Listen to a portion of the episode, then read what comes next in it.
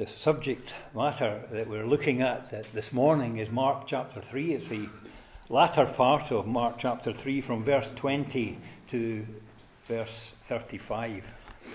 So it's that period which we'll, we'll read in a minute.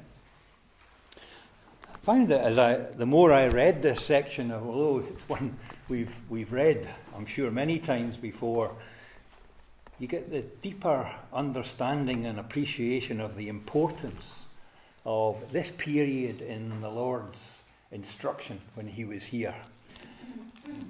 His teaching and what we can learn from his response to the situations and things that happened at this point. Right in the middle of it all, which I want to spend a, a, a bit of time on, is a, is a the verse, uh, verses 28 and 29, which do tend to cause quite a, a bit of a stir, if you like, a little bit of a concern uh, to a lot of people, where the reference is to blasphemy, about blaspheming against the Holy Spirit, about never receiving forgiveness, and about being guilty of an eternal sin. So I want to spend a bit of time on that. Um, but this section, before we read it, is really a lovely picture of um, the Lord Jesus with the struggles that he had as a man and the struggles that he had as God. And they're both dealt with here in this section. Uh, the physical difficulties that he had and how he was attacked by not only his family who loved him and his friends that loved him, he was attacked by his enemies, the scribes and the Pharisees. And it's all satanic, trying to deter and detract the Lord from his responsibilities as to why he'd come. So the beginning of this touches on that. And then we'll look at these the blasphemies and the eternal sin. And then we'll look at the end of it, where his family come to him and he responds to them. I chose that hymn really just as a, um, I think the, the theme that I would look on this section is just the love of the Lord Jesus uh, that is just oozing from him and his reaction to advers- the, uh, the adversary and the difficulties that were being brought upon him. And it's almost although it's my words, a, a smile on his face, how he, he deals with it so lovingly. And yet, in the middle of it, he hits hard about the central core difficulties that mankind has in understanding their sinfulness and the need for repentance and the power of the Holy Spirit in bringing that. So, the hymn that we were singing, I Know No Life Divided, I really want to be looking at the, the importance of salvation that's in this section, but also the importance of giving our lives to Christ. And al- although it's not directly mentioned here, it's implied. And so I want to link the two together. But let's um, just spend important bit of reading the passage, passage first. So it's, it's Mark chapter 3 and verse 20. then Jesus entered a house, and again a crowd gathered so that he and his disciples were not even able to eat. When this family heard about this, they went to take charge. Sorry, when his family heard about this, they went to take charge of him, for they said, He's out of his mind.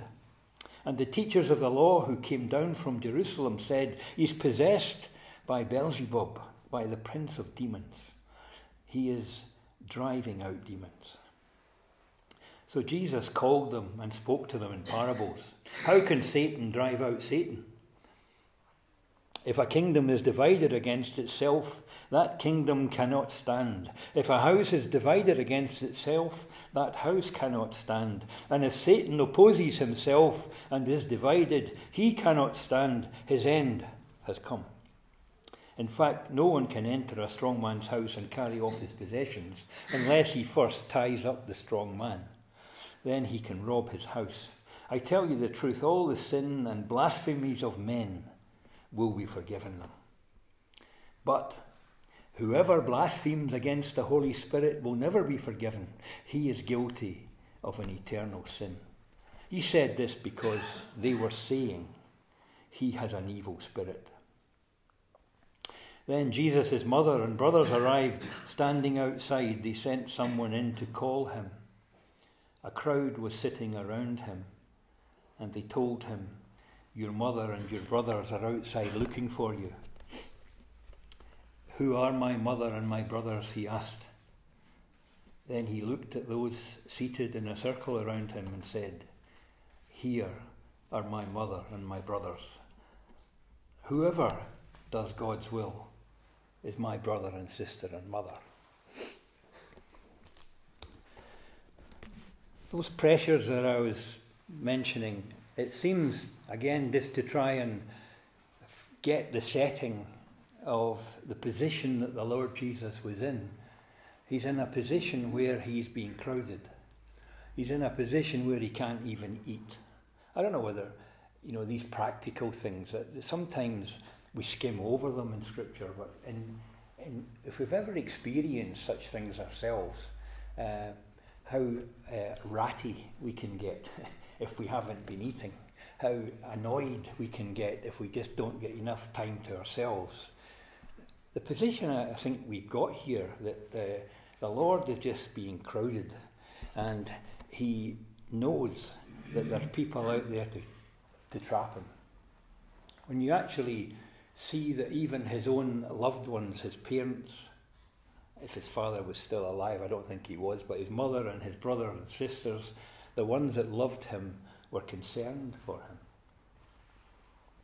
And it was like an attack. They were saying to him, You're out of your mind, you're, you're doing too much. You can imagine in today's language what they would say that you know, you're taking on too much you're, you're not thinking this through properly.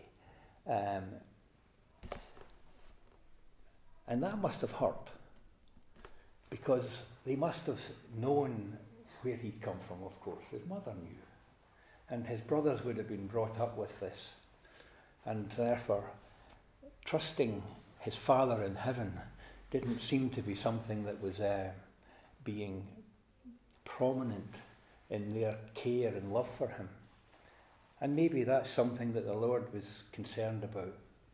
And then these so called um, scriptural uh, experts came up from Jerusalem, the scribes, the ones had come from the seat of power, had come from the temple, who had come from uh, this seat of knowledge, and they were coming up.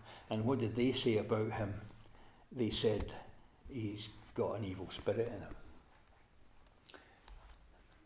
I think, you know, what is so lovely to me and it sticks out a mile is that when you read uh, in verse 23 that when they said he's possessed by Beelzebub, that was just the prince of demons.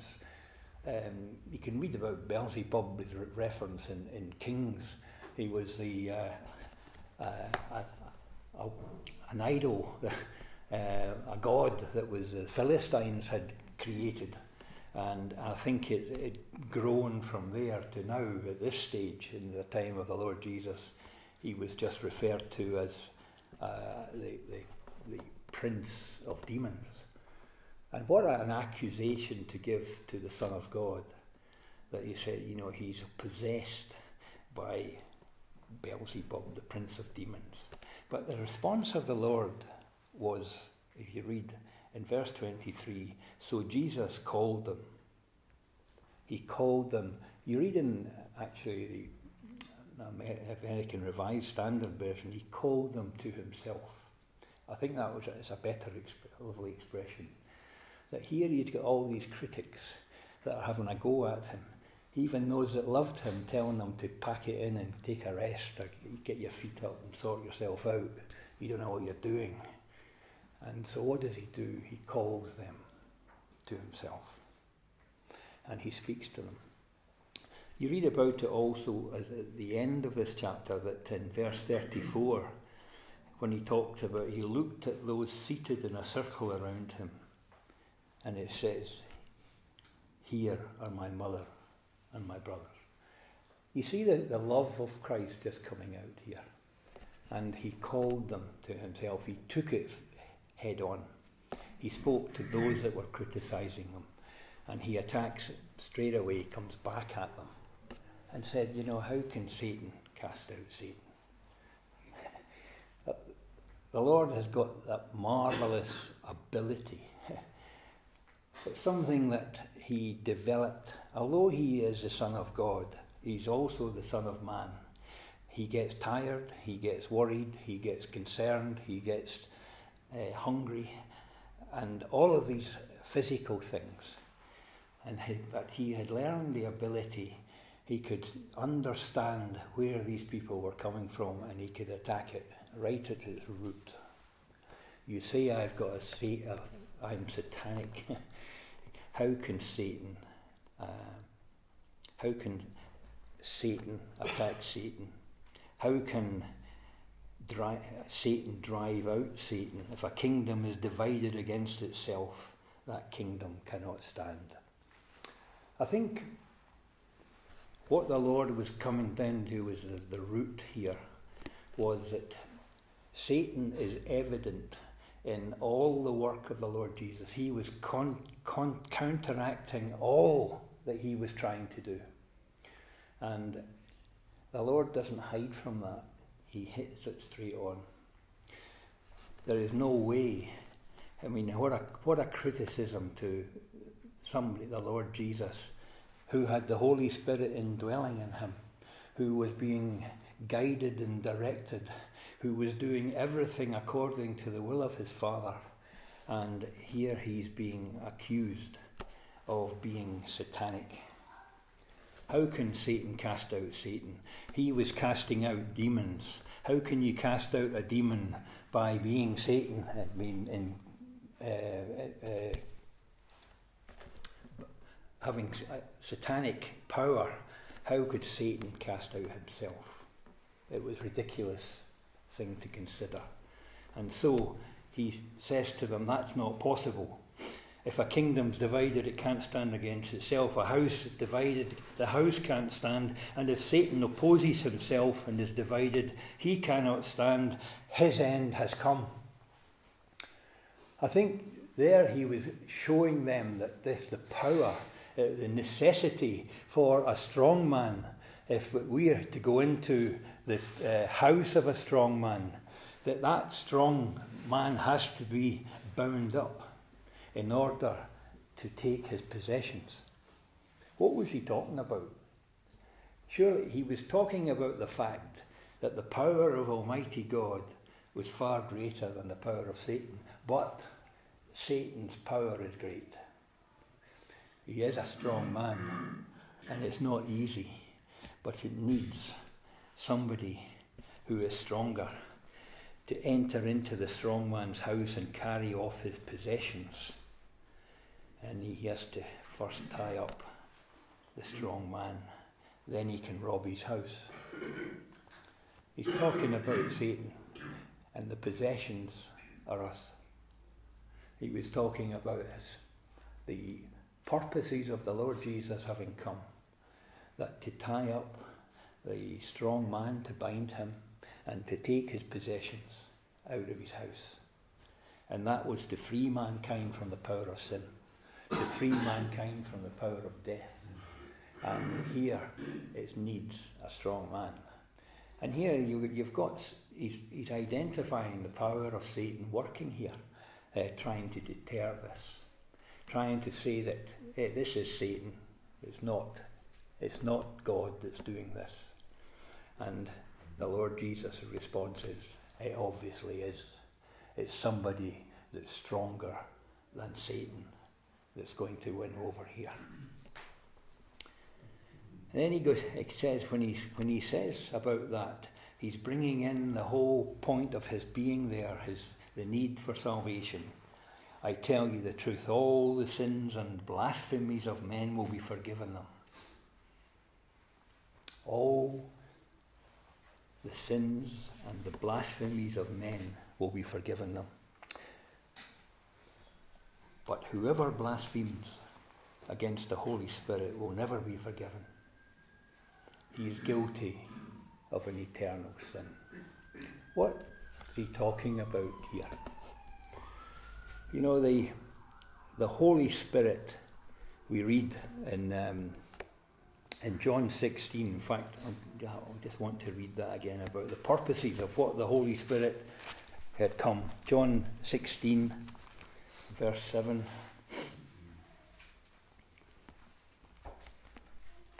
But I tell you the truth, it is for your good that I am going away. This is Jesus talking about his going back to heaven.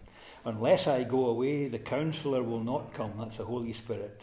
But if I go, I will send him to you. When he comes, he will convict the world of guilt in regard to sin and righteousness and judgment.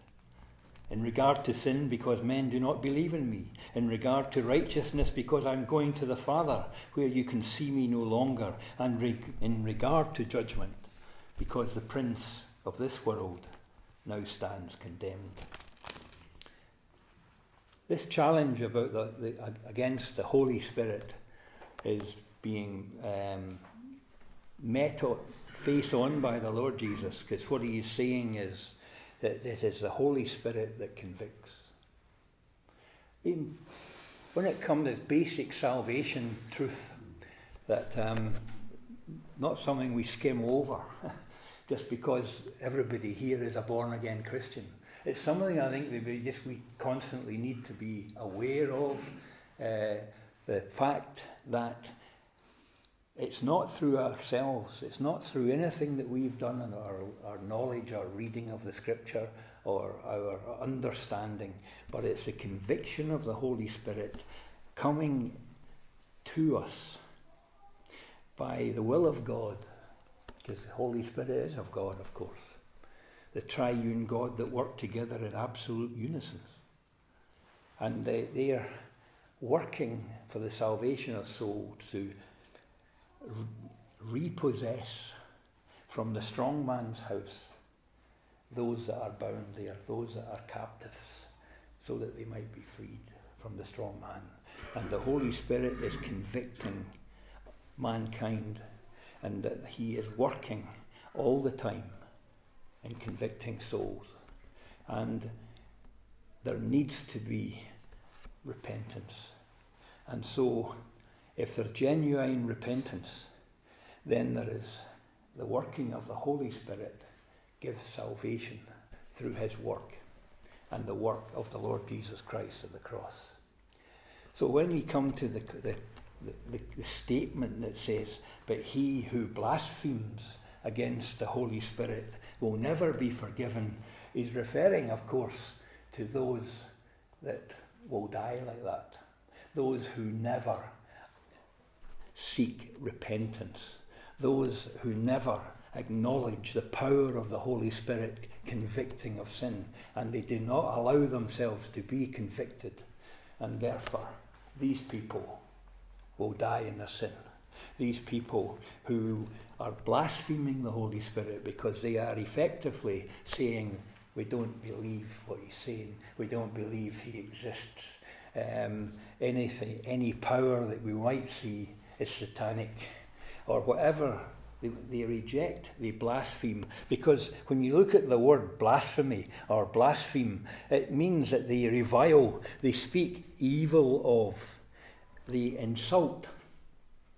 And so a person who is being con- uh, brought to uh, consideration of these things and decides that they are untrue, decides they're wrong, decides there is no God or there is no Holy Spirit or there is no um, um, p- such person, there's no such need for um, repentance We've nothing to repent against. These, that is blasphemy because that's contrary to what the scriptures say. That's contrary to what all the teaching is that we are born in sin, that we are bound in sin, that we are seek, going forward to an eternal death, and it's only by conviction of the Holy Spirit, convicting us of sin, convicting us of righteousness, convicting us of the, the judgment that is to come, the judgment seat of Christ, and our need for salvation. That comes through the work of the Holy Spirit.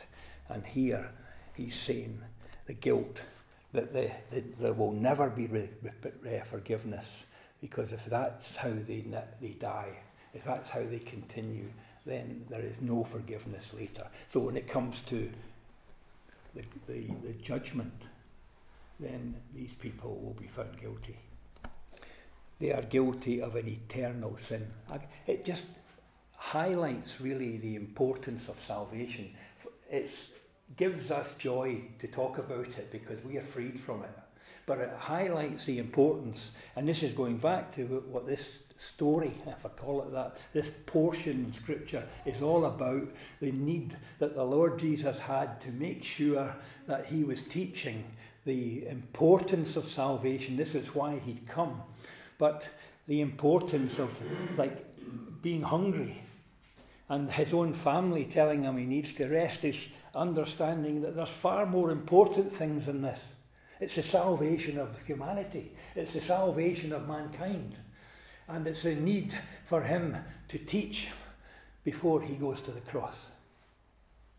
And then, of course, when he sees the power of Satan coming across, he has to be the strong man to stand up against that and to make these statements that really are so powerful. It shouldn't be confused with, and I, I haven't got time, but I mean, if you read about uh, Hebrews 6, where it talks about the people who fall away, I think I just mention this really as uh, for those who have received the Holy Spirit, those who have accepted the Lord Jesus Christ as their Saviour. And it talks about those who fall away. And there is no repentance, there is no possibility of the Lord having to suffer and die again. He only does that once. And so a person who falls away, although they will be saved for eternity because they have the Holy Spirit within them, although they are saved, their life is lost because it, they are just like dry ground, like dry sticks that are not growing and they die and they're just only used for firewood food.